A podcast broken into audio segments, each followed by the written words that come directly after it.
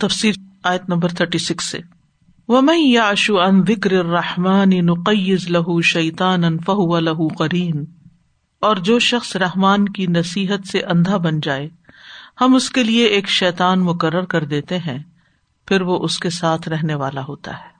وہ میں آشو اور جو کوئی اندھا بن جاتا ہے اراض کرتا ہے، غفلت برتتا ہے۔ تو یاشو کے کئی معنی بیان کیے گئے ہیں۔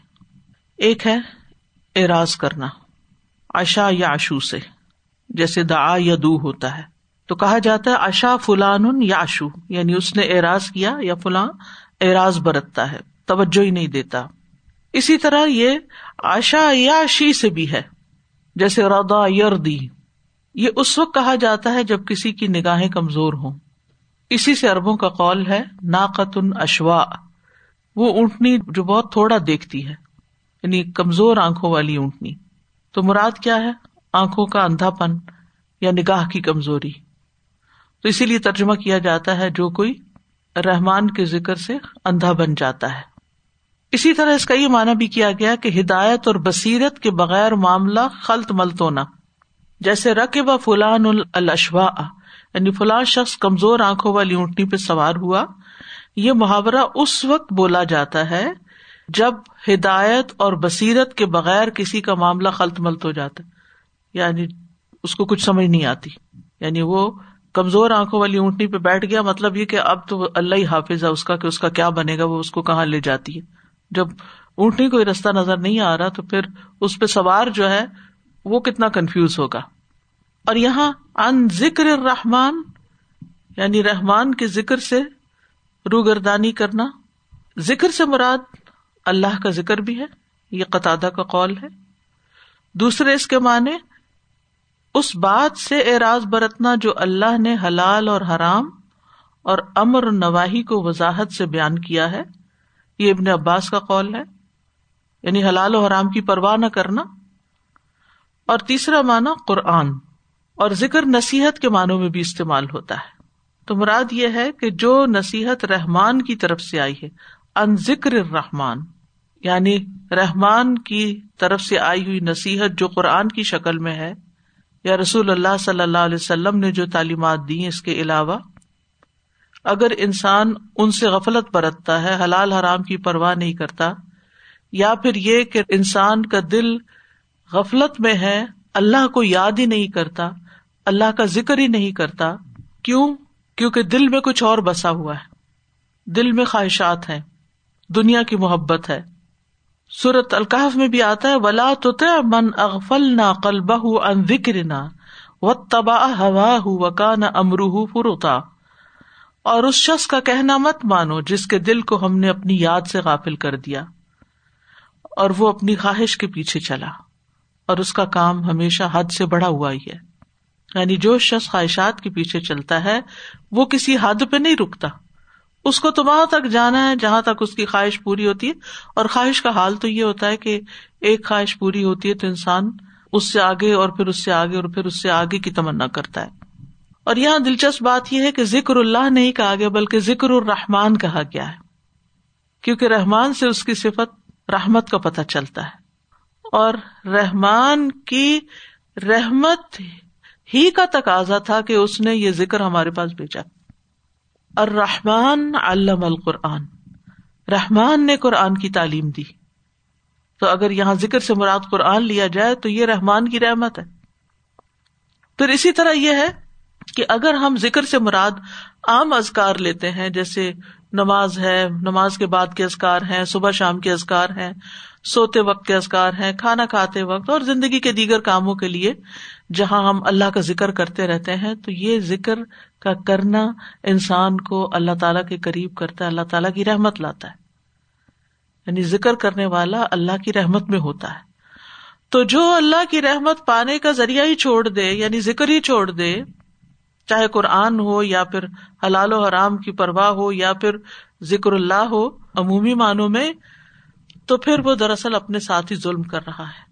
وہ میں یا شون ذکر رحمانی اور اس کا سب سے بڑا نقصان کیا ہوتا ہے؟ جس کا یہاں ذکر کیا گیا نقیز لہو شیتان نقیز ہم تقیز کا مانا ہے مہیا کرنا، لازم کر لینا۔ یعنی ایک چیز کو کسی دوسری چیز کے ساتھ لازم کر دینا۔ تاکہ اسے ایک عمل کے لیے ہموار کر دیا جائے، مکمل ہو جائے۔ جیسے انڈے کا چھلکا اس کے ساتھ لازم ہو جاتا ہے، اور وہ اس وقت تک رہتا ہے جب تک کہ اس کو توڑ نہ دیا جائے یا اس سے چوزا نہ نکل آئے۔ تو نقیز لہو شیتان ہم اس کے اوپر شیتان مقرر کر دیتے ہیں، مسلط کر دیتے ہیں۔ اور یہ شیتان معروف معنوں میں شیتان ہے۔ فہو لہو کرین تو وہ اس کا کرین بن جاتا ہے۔ کرین کا مطلب ہے وہ جو ساتھ ساتھ رہے۔ اس کا ایک معنی تو یہ ہے کہ شیتان دنیا میں اس پہ مسلط ہو جاتا ہے۔ جو اس کو حرام کا حکم دیتا ہے، حلال سے روکتا ہے، جائز کی طرف نہیں آنے دیتا۔ سائے کی طرح اس کے ساتھ لگا رہتا ہے۔ یعنی جو شخص قرآن سے دور ہوتا ہے، اللہ تعالیٰ کی تعلیمات سے دور ہوتا ہے، اللہ کی یاد سے دور ہوتا ہے تو شیطان کو ایسے شخص پر حملہ آور ہونے کا، اس پر مسلط ہونے کا، اس پر غالب آنے کا خوب موقع مل جاتا ہے۔ اور وہ اس کے ساتھ ایسا ساتھی بن جاتا ہے جو ہر وقت ساتھ لگا رہتا ہے اور سائے کی طرح اس کے ساتھ رہتا ہے تاکہ اس کو خیر کی طرف نہ جانے دے۔ اسی لیے ایسے شخص کو اگر آپ دین کی طرف بلائیں بھی، دعوت بھی دیں، تو اس کا دل قبول نہیں کرتا، کیونکہ شیطان دل پہ مسلط ہے۔ دوسرا مانا یہ بھی کیا گیا ہے کہ قیامت کے دن شیطان ہاتھ پکڑ کر جہنم میں پہنچائے گا۔ یعنی کافر جب قیامت کے دن اپنی قبر سے اٹھایا جائے گا یا ذکر سے غافل شخص، تو شیطان اس کے ہاتھ کو پکڑ لے گا۔ اور اس وقت تک اس کو نہیں چھوڑے گا، یہاں تک کہ اللہ ان دونوں کو جہنم میں ڈال دے۔ ساتھ ہی لگا رہے گا۔ تو المر اما امن احبا دنیا میں انسان جس کے ساتھ ہوتا ہے، جس سے محبت کرتا ہے، قیامت کے دن بھی اسی کے ساتھ ہوگا اور اسی کے ساتھ ہی جہاں وہ جائے گا، وہ بھی پہنچے گا۔ تو یہ انسان کے کفر کا، اللہ سے رو گردانی کا اور دین سے دور ہونے کا نقصان ہے اور اس کی سزا ہے۔ اور قرآن مجید میں دیگر مقامات پر بھی اللہ کے ذکر سے روگردانی کرنے والوں کی سزا بتائی گئی ہے۔ سورت الجن میں آتا ہے وہ مئی ان ذکری ربی ہی یسلک ہو ادا بن سا ادا اور جو کوئی اپنے رب کی یاد سے منہ موڑے گا، وہ اسے سخت عذاب میں داخل کرے گا۔ یعنی دنیا میں بھی انسان ایک قلق میں، ایک پریشانی میں، ایک دکھ میں رہتا ہے۔ اور رحمان کا ذکر ہی ہوتا ہے کہ جس سے انسان کو اطمینان قلب نصیب ہوتا ہے۔ اللہ بکر اللہ تتم ان القلوب۔ خبردار، اللہ کے ذکر سے ہی دل اطمینان پاتے ہیں۔ تو اللہ کے ذکر سے روگردانی کے نقصانات قرآن مجید میں دیگر جگہوں پر بتائے گئے۔ مثلاً سورت المجادلہ میں آتا ہے استحد علیہ مشیتان فنسا ہم ذکر اللہ الا حزب الشیطان۔ اللہ ان حزب شیطان ہم الخاصرون شیطان ان پہ غالب آ گیا، سو اس نے انہیں اللہ کی یاد بلا دی۔ یہ لوگ شیطان کا گروہ ہے سن لو، یقیناً شیطان کا گروہ ہی وہ لوگ ہیں جو خسارا اٹھانے والے ہیں۔ پھر یہ کہ شیطان انسان کو لاہ و لاب میں غافل کر کے اللہ کا ذکر بلواتا ہے۔ انما يريد الشيطان ان يوقع بينكم العداوه والبغضاء في الخمر والميسر ويصدكم عن ذكر الله وعن الصلاه فهل انتم منتهون تو یہاں شیطان کا کام کیا بتایا کہ وہ اللہ کے ذکر اور نماز سے روکتا ہے۔ کیا تم پھر شراب اور جوئے اور ان چیزوں سے باز آنے والے ہو، جس کو شیطان تمہارے اوپر مزین کر کے پیش کرتا ہے۔ پھر اسی طرح آپ صلی اللہ علیہ وسلم نے فرمایا، جب تم میں سے کوئی سو جاتا ہے تو شیطان اس کے سر کے پچھلے حصے پر تین گرے لگاتا ہے اور ہر گرا پہ تھپکی دیتا ہے کہ تم پر ایک بہت لمبی رات کا سونا لازم ہے۔ جب انسان بیدار ہو کر اللہ کا ذکر کرتا ہے تو ایک گرا کھل جاتی ہے، جب وزو کرتا ہے تو دو گرے کھل جاتی جب نماز پڑھتا ہے تو ساری گریں کھل جاتی ہیں اور وہ چاقو چوبند حشاش بشاش طبیعت کے ساتھ صبح کرتا ہے، ورنہ اس کی صبح نفس کی خباست اور سستی کے ساتھ ہوتی ہے۔ پھر اسی طرح انسان جب اپنے گھر میں داخل ہوتا ہے اور داخل ہوتے وقت اور کھانا کھاتے وقت اللہ کا نام لیتا ہے تو شیطان کہتا ہے، آج تمہارے لیے اس گھر میں نہ رات گزارنے کی جگہ نہ شام کا کھانا ہے۔ اور اگر نہیں نام لیتا تو یہ دونوں چیزیں اس کو مل جاتی ہیں۔ پھر ذکر سے غفلت کی حالت میں شیطان مسلسل انسان کے اندر وسو سے ڈالتا ہے نیگیٹو تھنکنگ اس کے اندر پیدا کرتا ہے۔ قطع کہتے ہیں، انسان کے سینے میں شیطان کی اسی طرح تھوتنی ہوتی ہے جیسے کتے کی تھوتنی ہوتی ہے یعنی وہ اگلا حصہ ہوتا ہے۔ تو جب ابن آدم اللہ کے ذکر سے غافل ہو جاتا ہے تو وہ اسے بس بسا ڈالتا ہے۔ اور جب بندہ اپنے رب کا ذکر کرتا ہے تو پیچھے ہٹ جاتا ہے۔ ابن عباس کہتے ہیں کہ شیتان کی مثال ایسے ہے جیسے نیولا۔ وہ اپنا منہ انسان کے دل کے منہ پہ رکھ لیتا ہے اور اس کو بس بسے ڈالتا ہے۔ انسان اللہ کا ذکر کرے تو پیچھے ہٹ جاتا ہے۔ اور اگر وہ ذکر نہیں کرتا تو دوبارہ پلٹ آتا ہے۔ یہی البسواس الخناس ہے۔ پھر اللہ کے ذکر سے روگردانی سے زندگی بھی تنگ ہو جاتی ہے۔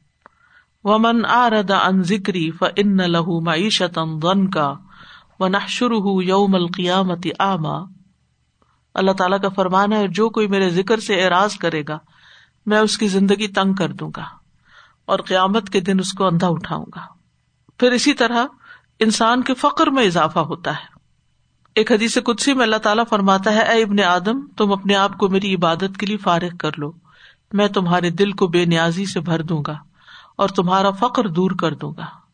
لیکن اگر تم ایسا نہیں کرو گے، تو میں تمہارے دونوں ہاتھ کام میں مشغول کر دوں گا۔ اس کے باوجود تمہارا فخر دور نہیں کروں گا۔ یعنی ایک اندر محتاجی کی کہ ابھی یہ پورا نہیں ہوگا، کیا بنے گا، یہ کہاں سے پورا ہوگا، وہ خرچ کہاں سے پورا ہوگا؟ یعنی مسلسل انسان کو پریشانی رکھتا خواہ اس کے پاس کتنا ہی کیوں نہ ہو۔ امام ابن قیم کہتے ہیں کہ جب انسان صبح اور شام کرے اور اس کی پریشانی صرف ایک اللہ کی ذات ہو، تو اللہ تعالیٰ اس کی تمام ضرورتوں کو اپنے ذمہ لے لیتا ہے۔ اور ہر وہ چیز جو اسے پریشان کرے، اسے بھی اپنے ذمہ لے لیتا ہے۔ اور اس کے دل کو اپنی محبت کے لیے، اس کی زبان کو اپنے ذکر کے لیے، اس کے اعضاء کو اپنی اطاعت کے لیے فارغ کر دیتا ہے۔ ایک فکر لگا لے کہ اللہ راضی ہو جائے۔ اور اگر وہ صبح و شام اس حال میں کرے کہ دنیا ہی اس کی پریشانی ہو، تو اللہ اس کی پریشانی، غم اور تکلیفوں کو اس پہ لاد دیتا ہے اور اسے اس کے نفس کے حوالے کر دیتا ہے۔ اس کے دل کو اپنی محبت سے مخلوق کی محبت کی طرف پھیر دیتا ہے۔ وہ لوگوں کی محبت میں گرفتار ہو جاتا ہے، اس میں دیوانہ ہو جاتا ہے اور اس کی زبان کو اپنے ذکر سے ہٹا کر لوگوں کے ذکر کی طرف لگا دیتا ہے۔ ہر وقت وہ لوگوں کی باتیں کرتے رہتے ہیں اور اس کے اعضاء کو اپنی اطاعت سے ہٹا کر لوگوں کی خدمت میں لگا دیتا ہے۔ یعنی پھر وہ لوگوں کو ہی راضی کرتا رہتا ہے۔ لوگ پھر بھی راضی نہیں ہوتے۔ تو وہ اس طرح مشقت اٹھاتا ہے جس طرح جنگلی جانور مشقت اٹھاتے ہیں۔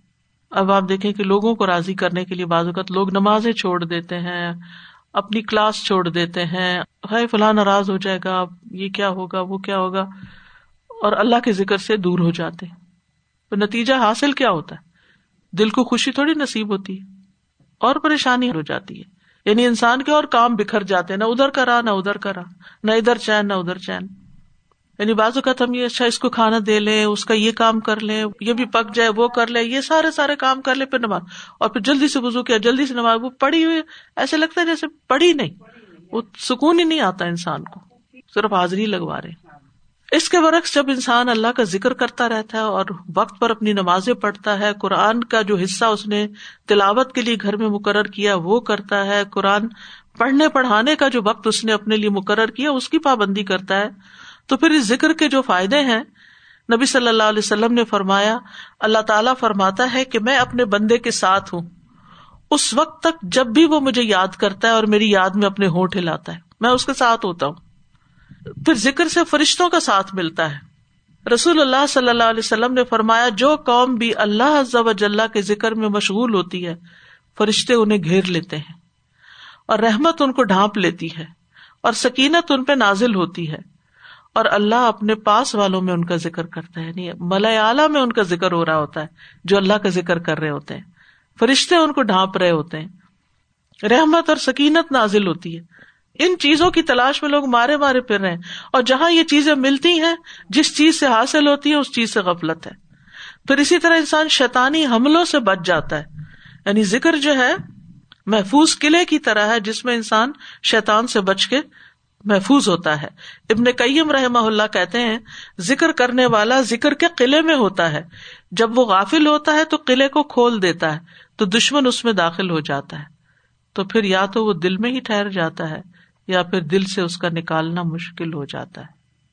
اور پھر جب انسان اللہ کا ذکر کرتا ہے تو دشمن پسپا ہوتا ہے، حقیر ہو جاتا ہے، تھک جاتا ہے، حتیٰ کہ مکھی کی طرح ہو جاتا ہے چھوٹا ہو جاتا ہے۔ ابن عباس کہتے ہیں جب انسان بھول میں پڑ جاتا ہے یا غفلت کی حالت میں ہوتا ہے تو شیطان ابن آدم کے دل پہ بیٹھ جاتا ہے اور اسے وسوسا ڈالتا ہے۔ پھر جب انسان اللہ کا ذکر کرتا ہے تو رکتا ہے۔ ابن کئیم یہ بھی کہتے ہیں کہ ازکار جو ہے وہ زرا کے قائم مقام ہے جیسے انسان دشمن کے حملے سے بچنے کے لیے زرا پہن لے اور جیسی جیسی زرا موٹی ہوگی، ویسے ویسے اس کو پہننے والا متاثر نہیں ہوگا۔ بلکہ اس زرا کی طاقت یہاں تک پہنچ جائے گی کہ وہ تیر تیر چلانے والے کو خود ہی واپس جا کے لگے گا۔ پھر یہ کہ اللہ کے ذکر کے آگے شیتان کا کوئی زور نہیں چلتا۔ اللہ کے ذکر سے تمام دن شیتان سے حفاظت ملتی ہے۔ رسول اللہ صلی اللہ علیہ وسلم نے فرمایا، جب رات کی ابتدا ہو، جب شام ہو، تو اپنے بچوں کو روک لو، کیونکہ اس وقت شاطین پھیل جاتے ہیں۔ جب رات کی ایک گھڑی گزر جائے تو چھوڑو اور دروازے بند کر لو۔ اس وقت اللہ کا نام لو، کیونکہ شیطان بند دروازے نہیں کھولتا۔ اللہ کا نام لے کے اپنے مشکیزوں کا منہ باندھ دو۔ اللہ کا نام لے کے برتنوں کو ڈھک دو۔ اگر ڈھک نہ سکو تو کسی چیز کو چڑھائی میں ہی رکھ دو۔ یعنی جیسے کپ ہے تو اس کے اوپر چمچ رکھ دیں۔ اگر اس کا ڈھکن نہیں ہے۔ اور اپنے چراغ سونے سے پہلے بجھا دیا کرو۔ یعنی آگ بجھا کے سویا کرو۔ جلتی آگ نہیں چھوڑا کرو۔ اسی طرح جو شخص لا الہ الا اللہ وحدہ اللہ شریک لہ لہ الملک و لہ الحمد وهو على كل شيء قدیر پڑھتا ہے۔ تو شیطان کی شر سے شام تک کے لیے محفوظ ہو جاتا ہے۔ صبح شام آیت الکرسی پڑھنے سے شیطان سے بچاؤ ہو جاتا ہے۔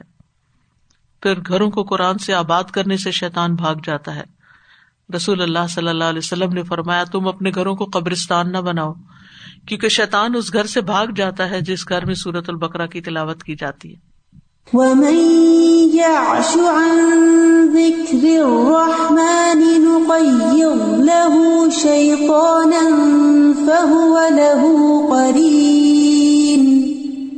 سوچ رہی تھی کہ یہ کتنا پرو ایکٹیو ایک عمل ہے نا، کہ سبحان اللہ اتنی دفعہ پڑھتے ہیں، سنتے ہیں، پھر لیٹ بیک ہو جاتے ہیں، پھر غفلت کا شکار ہو جاتے ہیں کہ اس کو ایکٹیولی پرسو کرنا ضروری ہے، سوچ کے۔ کیونکہ جب ہٹتے ہیں کسی نہ کسی اور ایکٹیویٹی میں بزی ہو جاتے ہیں۔ کوئی حرام نہ بھی ہو تو فضول قسم کی تو ضروری ہوتی ہے جو وقت کو آپ کے ضائع کر دیتی ہے۔ اور سماؤ دل میں آپ کے اس کا افیکٹ ہوتا ہے ایسا ہو ہی نہیں سکتا۔ تو اس میں واقعی اللہ تعالیٰ سے واقعی استقامت کی دعا کرنی چاہیے کہ اللہ تعالیٰ ہمیں بس جما کے رکھیں کہ ہم اگر کوئی چیز کر رہے ہیں تو مسلسل اور کنٹینیوٹی کے ساتھ کرتے رہیں۔ سلام کرنا چاہیے نا گھر میں جاتے۔ جی بالکل۔ جو گھر میں داخل ہو اور گھر والوں کو سلام نہ کرے۔ تو اس کے بارے میں ایک حدیث میں آتا ہے، جو گھر میں داخل ہوتا ہے اور سلام کرتا ہے، تو اللہ اس کا ضامن ہوتا ہے۔ یعنی وہ اللہ کی حفاظت اور رعایت میں ہوتا ہے۔ اور وہ ضامن اللہ ہی یعنی اللہ کا اس سے وعدہ ہوتا ہے جس کا وہ خلاف نہیں کرے گا، کہ اللہ تعالیٰ اس کی حفاظت کرے گا۔ اگر ہم سلام چھوڑ دیتے ہیں، تو اپنے آپ کو بھی اور اپنے گھر والوں کو بھی اس حفاظت میں نہیں دیتے۔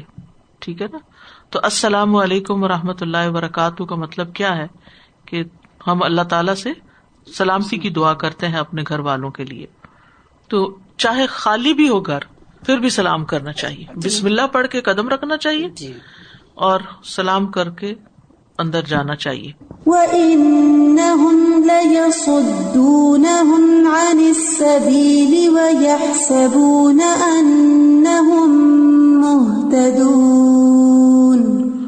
اور بے شک وہ ضرور انہیں اصل راستے سے روکتے ہیں اور یہ سمجھتے ہیں کہ بے شک وہ سیدھی راہ پہ چلنے والے ہیں۔ اور بے شک وہ سے مراد شیاتین ہے لسدون ہم ضرور روکتے ہیں ان کو یعنی دنیا کے اندر زندگی گزارنے والوں کو روکتے ہیں۔ انس سبیل حق کے راستے سے، ہدایت کے راستے سے۔ ویا سبون انا معتدون اور وہ یہ سمجھتے ہیں کہ بے شک وہ تو سیدھی راہ چل رہے ہیں۔ حالانکہ وہ سیدھے رستے سے ہٹے ہوئے ہوتے ہیں۔ تو سب سے بڑا خسارا یہ ہے کہ انسان برے کام کر کے یہ سمجھے کہ میں سب ٹھیک کر رہا ہوں۔ اس کے نتیجے میں تو ہلاکت ہی ہلاکت ہے۔ یعنی نوز باللہ، جب شیطان دل پہ قبضہ جما لیتا ہے تو برے اعمال کو خوبصورت بنانے لگتا ہے۔ اور انسان کے اندر یہ سوچ ڈالتا ہے کہ تم بالکل ٹھیک ہو۔ کہیں وہ اڑ گیا، کسی سے لڑ گیا، کچھ بھی کر لیا زد کا شکار ہو گیا، تو بالکل تمہارا رائٹ ہے۔ تم ہی صحیح ہو، تم ہی ایسے کرو۔ سورت القاح میں آتا ہے کل حل نبے اکم بال اخسری نہ کہہ دیجیے کیا ہم بتائیں تمہیں کہ اعمال کے اعتبار سے سب سے زیادہ خسارے میں کون لوگ ہیں؟ اللہ دین فی الحیات دنیا وہ لوگ جن کی زندگی دنیا میں ہی گم ہے۔ وہ یا سبون ان یحسنون سنا۔ اور وہ یہ سمجھ رہے کہ وہ بڑے اچھے کام کر رہے ہیں۔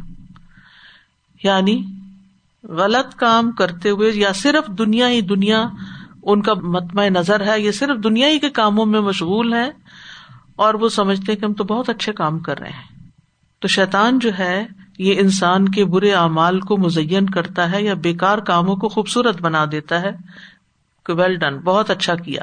سورت فصلت میں بھی آتا ہے وہ قیز نہ لہم قرآن فضین الحم ماں بین ہم وما خلف ہم اور ہم نے ان کے لیے کچھ ساتھی مقرر کر دیے، تو انہوں نے ان کے لیے ان کے سامنے اور جو کچھ ان کے پیچھے تھا خوشنما بنا دیا۔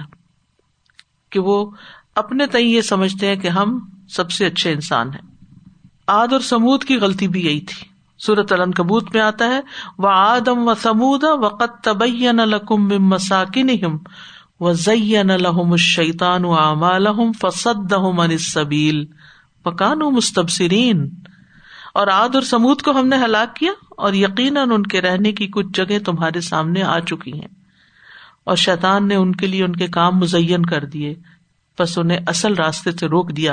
حالانکہ وہ بہت سمجھدار تھے۔ اس کا مطلب ہے کہ اچھے بلے عقل مند سمجھدار لوگوں پر بھی شیطان آتا ہے۔ ہر ایک کے ساتھ لگا ہوا۔ انسان جب پیدا ہوتا ہے تو اس کے ساتھ اس کا کرین بھی لگا دیا جاتا ہے۔ تو بچپن سے ہی انسان کے ساتھ ایک فرشتہ ہوتا ہے اور ایک شیطان ہوتا ہے۔ تو جب انسان اللہ کا ذکر چھوڑتا ہے تو پھر شیطان اس پہ مسلط ہو جاتا ہے۔ اسی طرح سورت النحل میں آتا ہے تلّہ لقد ارسلنا الا امم قبل کا فضین الحم الشیطان اعمالهم فهو وليهم اليوم عذاب علیم اللہ کی قسم، بلا شبہ۔ یقیناً ہم نے آپ سے پہلے بہت سی امتوں کی طرف رسول بھیجے، تو شیطان نے ان کے اعمال ان کے لیے خوشنما بنا دی پچھلی ساری قوموں کا جن کی بربادی ہوئی، تباہی ہوئی، یہی حال رہا ہے کہ وہ شیطان کے چنگل میں آئے کیونکہ اللہ کی یاد سے غافل ہوئے۔ تو اللہ تعالیٰ اس سے محفوظ رکھے۔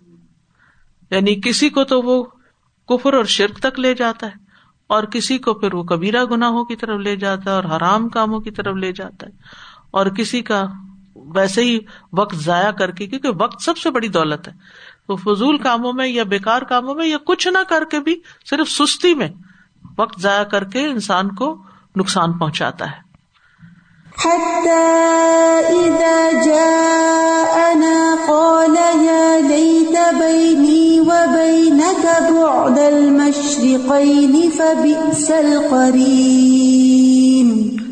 یہاں تک کہ جب وہ ہمارے پاس آئے گا تو کہے گا، اے کاش، میرے درمیان اور تیرے درمیان دو مشرقوں کا فاصلہ ہوتا۔ بس وہ بہت برا ساتھی ہے۔ حتیٰ ازا جا آنا یہاں تک کہ وہ شخص جو رحمان کی ذکر سے اعراض کرتا ہے، تو قیامت کے دن جزا سزا کے لیے ہمارے پاس آئے گا۔ تو اس کے ساتھ اس کا ساتھی شیتان بھی ہوگا۔ تو وہ اس کو دیکھ کر کیا کہے گا؟ اس کو نظر آ جائے گا نا، دنیا میں تو نظر نہیں آ رہا۔ کہے گا، کاش میرے اور تیرے درمیان مشرق و مغرب کا فاصلہ ہوتا۔ میں تجھے نہ دیکھتا، میں نہ تجھے جانتا ہوتا۔ فب اصل کرین کتنا برا ساتھی ہے۔ کیونکہ انسان اپنے ساتھیوں کے انفلوئنس میں تو ہوتا ہی ہے۔ برا ساتھی اس کو کیوں کہا؟ کیونکہ اس نے اس کو بھٹکائے رکھا، اپنے ساتھ ملائے رکھا۔ یہاں یہ جو لفظ ہے نا، یا لئیتا یا کبھی کبھی آتا یا وئی لتا یہ حرف ندا نہیں ہوتا۔ ٹھیک ہے؟ حرف ندا جو ہے، وہ صرف اسم پر داخل ہوتا ہے۔ یا زید، یا کریم یا اللہ، اسم پر داخل ہوتا ہے۔ فیل پر اور حرف پر حرف ندا نہیں داخل ہوتا۔ رائٹ تو یہاں لئیتا حرف ہے۔ تو یا لئیتا کا مطلب ہے یعنی تمبی کے لیے آتا ہے۔ یا لئیتا اے کاش کے معنوں میں، اے کاش۔ کاش کو بلایا نہیں جا رہا یہاں، اے کاش۔ تو یا لئی تبئی نہیں و بئی نہ کب دل مشرقین یہ ابن آدم اپنے قرین سے کہہ رہا ہوگا، ٹھیک ہے؟ اور مشرقین سے مراد مشرق اور مغرب بھی ہیں، لیکن ایک معنی یہ بھی کیا گیا ہے کہ سردیوں اور گرمیوں میں سورج نکلنے کی الگ الگ جگہ، اس میں کافی فرق پڑ جاتا ہے۔ یعنی بہت دوری کے لیے استعمال ہو رہا ہے۔ یعنی سردیوں کے طلوع ہونے کا مقام اور ہوتا ہے سورج کے اور گرمیوں کے سورج طلوع ہونے کا مقام اور ہوتا ہے۔ اسی لیے کہا گیا نا، رب المشرقین و رب المغربین۔ پھر اسی طرح یہ بھی ہے کہ ہر وہ جگہ جہاں سورج غروب ہو رہا ہوتا ہے، وہاں دوسری جگہ طلوع بھی ہو رہا ہوتا ہے۔ تو اس طرح بھی دو مشرق و دو مغرب بن جاتے ہیں۔ تو بہرحال اس وقت انسان کی حسرتیں، انسان کی تمنا انسان کی پشیمانی ریگریٹس پریشانی، اس کو کوئی فائدہ نہیں دے گی۔ وہ کیا کہے گا؟ سورت فرقان میں آتا ہے وہ یوم ظالم یدئی یقول، یا لئی تن تخص تم ار رسول سبیلا۔ یا وئی لتا لئی تنی لم اتخذ فلان خلیلا۔ اس روز جب ظالم اپنے ہاتھوں پہ کاٹے گا اور حسرت سے کہے گا، کاش میں نے رسول کا راستہ اختیار کیا ہوتا۔ ہائے میری ہلاکت کاش میں نے فلاں کو دوست نہ بنایا ہوتا۔ ذکر کے آ جانے کے بعد اس نے مجھے گمراہ کر ڈالا۔ اور شیطان انسان کو چھوڑ کے الگ ہو جاتا۔ ہے پوچھتا بھی نہیں۔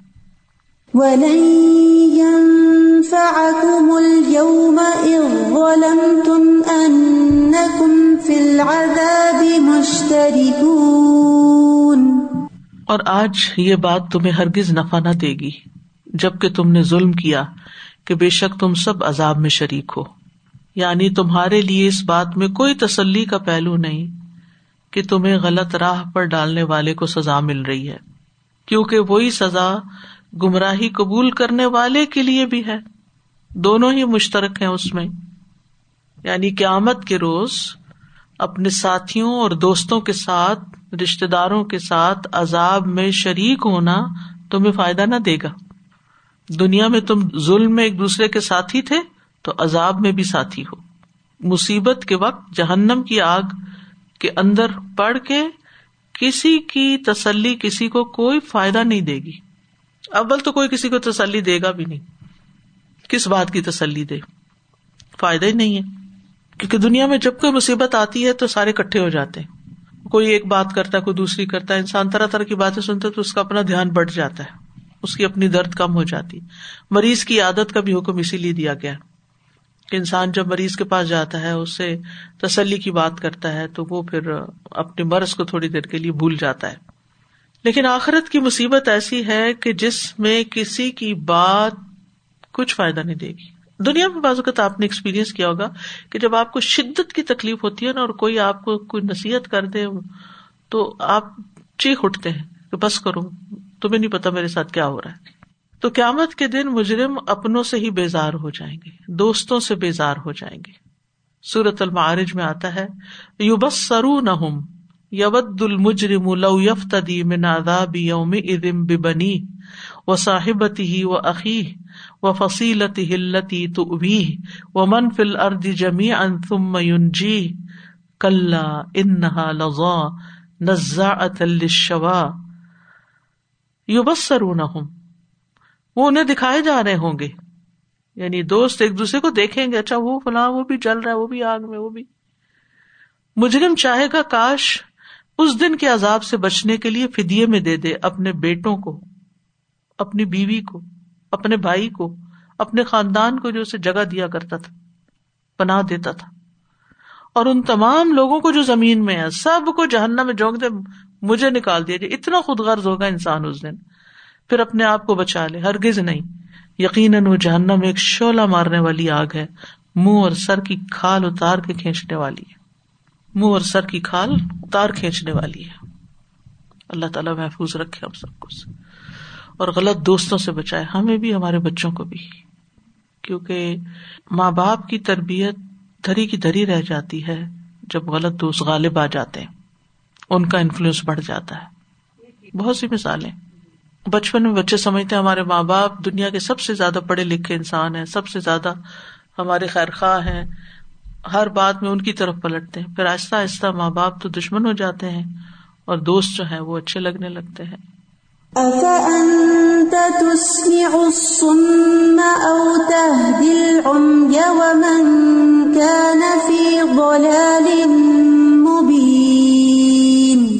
پھر کیا آپ بہنوں کو سنائیں گے یا اندھوں کو راہ دکھائیں گے اور ان کو جو صاف گمراہی میں پڑے ہوئے ہیں؟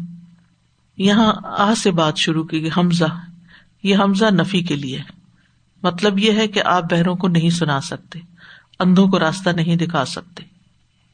اور سننے سے مراد ہدایت کا سننا، اور راستہ دکھانے سے مراد ہدایت کا راستہ دکھانا۔ اس کا یہ مطلب نہیں کہ آپ ان کو اپنی آواز نہیں سنائے کیونکہ نبی صلی اللہ علیہ وسلم کی ذمہ داری تو سنانا ہی تھی، لیکن ہدایت اللہ کے ہاتھ میں۔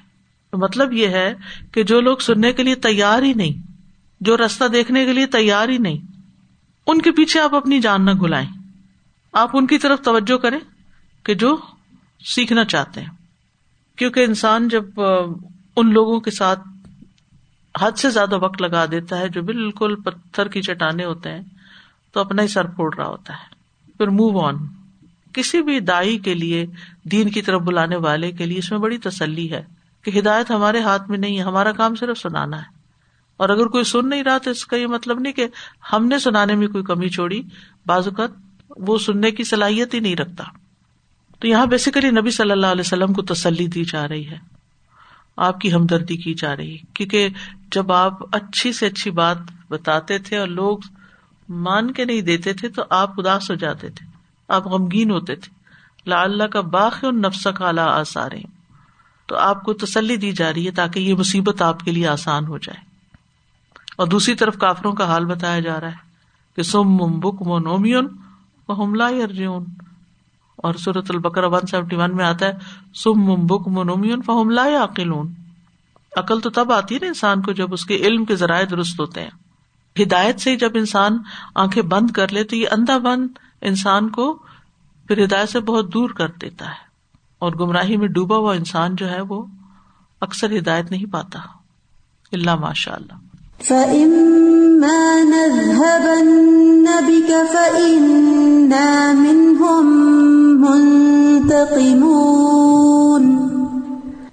بس اگر کبھی ہم تجھے لے ہی جائیں تو بے شک ہم ان سے انتقام لینے والے ہیں۔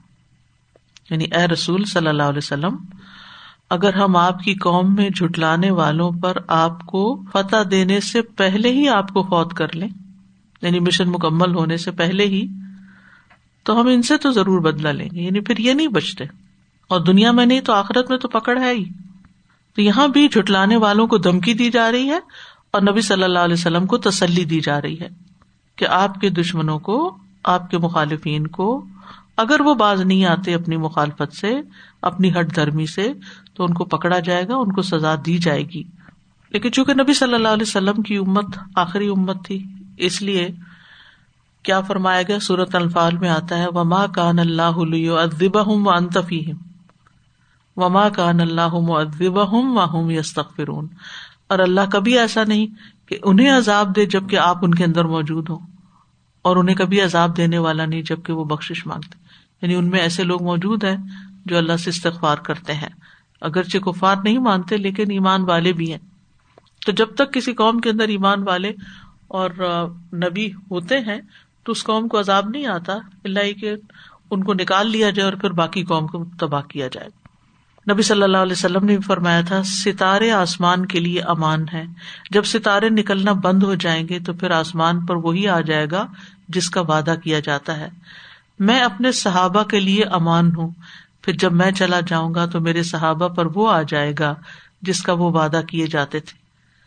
میرے صحابہ میری امت کے لیے امان ہے تو جب میرے صحابہ چلے جائیں گے تو میری امت پر وہ فتنے آ پڑیں گے جن کا وہ وعدہ کیے جاتے تھے۔ او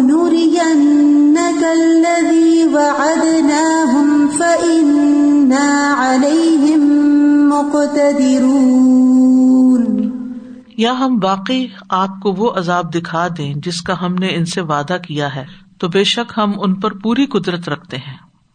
یعنی ہم آپ صلی اللہ علیہ وسلم کو ان پر نازل ہونے والے عذاب کو دکھا دیں گے جس کا ہم نے آپ سے وعدہ کیا ہے۔ او نورین کا جیسا کہ بدر کے دن ہوا پھر۔ پنا علیہ مکت تو ہم ان پہ قدرت رکھنے والے ہیں، ہم آپ کو ان پہ غلبہ دیں گے۔ اور آپ کے ہاتھوں اور ایمان والوں کے ہاتھوں ان کو ذلیل کریں گے۔ یعنی جب ہم چاہیں گے، تو ہم ان کو عذاب دینے پر قادر ہیں، ہم دیں گے۔ تو نبی صلی اللہ علیہ وسلم کی اصل ذمہ داری کیا تھی؟ پیغام پہنچا دینا۔ باقی ہدایت دینا بھی اللہ کا کام اور سزا دینا بھی اللہ کا کام۔ سورت رات میں آتا ہے وہ اما نورین کا باد الدین ادہم او نہ توف کا فنما علیہ کل بلا و علیہ الحساب۔ اور اگر کبھی واقعی ہم آپ کو اس کا کچھ حصہ دکھا دیں، جس کا ہم ان سے وعدہ کرتے ہیں، یا واقعی آپ کو اٹھا لیں، تو آپ کے ذمے صرف پیغام پہنچانا ہے اور ہمارے ذمہ حساب لینا ہے۔ اصل میں اس آیت کو سمجھنے کے لیے تھوڑا سا پس منظر سمجھنا بھی ضروری ہے۔ کفار مکہ یہ سمجھ رہے تھے کہ محمد صلی اللہ علیہ وسلم کی ذات ان کے لیے مصیبت بنی ہوئی ہے۔ یعنی ان کے آنے کی وجہ سے یہ ساری بیت بنانی پھیل گئی ہے۔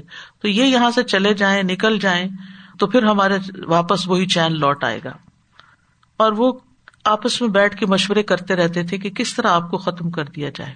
تو اللہ سبحان و تعالیٰ ان کی طرف سے رخ پھیر کے اپنے نبی کو مخاطب کر کے کہتے ہیں کہ تمہارے رہنے یا نہ رہنے سے کوئی فرق نہیں پڑتا۔ آپ مکہ میں ہو یا نہ ہو ان کی پکڑ ہو کر رہے گی۔ اگر تم زندہ ہوگے تو آپ کی آنکھوں کے سامنے ان کی شامت آئے گی۔ اور اگر اٹھا لیے گئے تو پیچھے خبر لی جائے گی۔ ورنہ آخرت میں تو پکڑ ہے ہی۔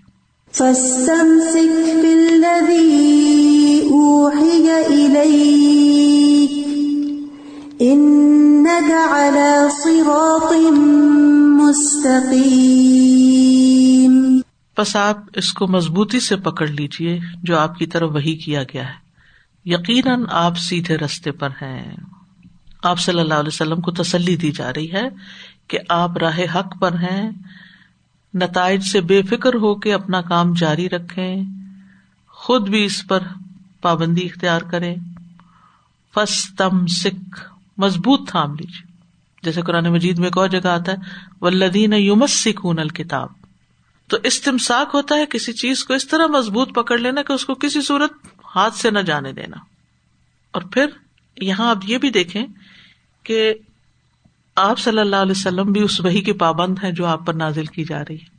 یعنی یہ نہیں کہ آپ صرف ایک میسنجر ہیں کہ آپ کے پاس وہی آ رہی ہے اور آپ آگے دیتے جائیں۔ نہیں، آپ خود بھی اس کو پکڑ کے رکھیں، اس کی پیروی کریں، اس پہ جم جائیں۔ یہاں بھی ایک طرح سے سبات کا حکم ہے۔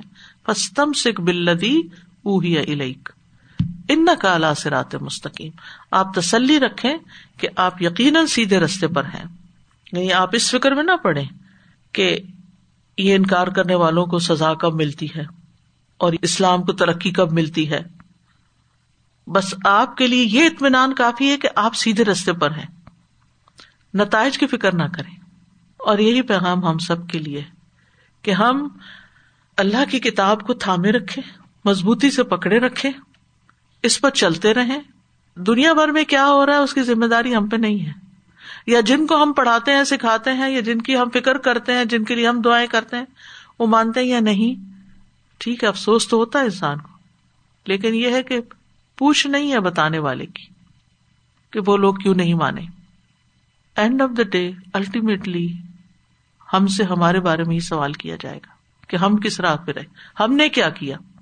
تو ہمارے لیے لازم اس کو مضبوط پکڑ کے رکھے۔ فس تم سکھ بلدی اوہی جو نبی صلی اللہ علیہ وسلم پر نازل ہوا ہے اس پر جم کے رہے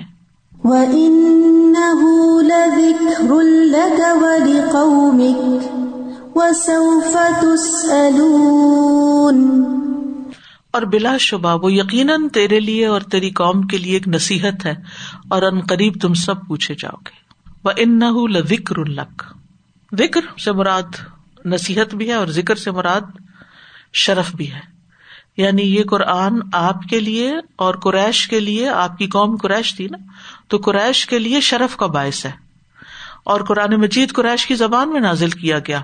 تو جو بھی قرآن پر ایمان لایا، وہ سب قریش کی زبان کے محتاج ہو گئے، عربی زبان کے محتاج ہو گئے۔ تو قریش کی زبان نے ساری زبانوں پر شرف حاصل کر لیا۔ اور اسی طرح یہ ہے کہ قرآن مجید میں ہر اس چیز کا ذکر ہے کہ جس کی امت کو ضرورت تھی۔ ذکر اللہ کا ولی قوم یعنی امت بھی مراد ہے۔ لقد انزلنا الیکم کتاب فی ذکر کم ہم نے آپ کی طرف کتاب نازل کی جس میں تمہارا ہی ذکر ہے۔ یعنی جن چیزوں کی تمہیں ضرورت تھی، وہ موجود ہے۔ اور ویسے بھی یہ ذکر سے مراد یاد دہانی ہے، نصیحت ہے۔ یعنی اس کے ذریعے لوگوں کو دین کے حکم پر عمل کرنے کی یاد دہانی کروائی جائے۔ ولی قومک۔ قوم سے مراد جیسے پہلے میں نرس کیا، قریش بھی اور آپ کی امت بھی۔ تو یہ امت جو ہے، اس کو قرآن کی وجہ سے عزت ملی ہے۔ پچھلی امتوں کی طرف تورات، انجیل نازل کی گئی، اس امت کو قرآن جو ہمیشہ باقی رہنے والی کتاب ہے۔ یعنی جب کہیں کوئی قرآن کی تعریف کرتا ہے، تو ہمیں کتنا فخر محسوس ہوتا ہے۔ ہم سب کو خوشی محسوس ہوتی ہے۔ کہ فلاں شخص قرآن پڑھ کر مسلمان ہو گیا ہے۔ اور جب کوئی قرآن کی بصیرت حاصل کرتا ہے، معنی سمجھتا ہے، تو آپ کا بھی یہ ایکسپیرئنس ہوگا، میرا بھی یہ ایکسپیرئنس ہے۔ جب بھی میں کوئی ایسا کسی کا کلپ دیکھتی ہوں جس میں کسی شخص کی قرآن کے ملنے کی کہانی ہوتی ہے یا اس کو پڑھ کے سمجھنے کی اور ہدایت پانے کی، تو ایک عجب سی خوشی ہو رہی ہوتی ہے کہ الحمد للہ یہ بھی اس امت میں داخل ہو گیا۔ اور سب سے بڑی بات اس وقت یہ آتی ہے، اللہ تیرا شکر ہے، ہم ایسی امت میں پیدا ہوئے کہ ہمیں بچپن سے ہی یہ قرآن مل گیا۔ تو ہم سب کو مت مسلمہ کے ہر فرد کو اس بات پر شکر ادا کرنا چاہیے کہ یہ ہمارے لیے ایک بہت بڑی نعمت ہے۔ لیکن ہر نعمت ایک ریسپانسبلٹی بھی لے کے آتی ہے نا۔ وہ آپ سے پوچھا جائے گا یعنی سب سے پوچھا جائے گا۔ تم لوگوں کو اس کی جواب دہی کرنی ہوگی۔ کس بات کی کہ قرآن پر ایمان کیسے لائے اور اس پر عمل کتنا کیا، اس کو آگے کتنا پھیلایا یعنی قرآن پر شکر کے بارے میں سوال کیا جائے گا۔ اور جس چیز پر انسان شکر کرتا ہے نا، اس کی قدر بھی کرتا ہے۔ ہم سب اس کی قدر کتنی کرتے ہیں۔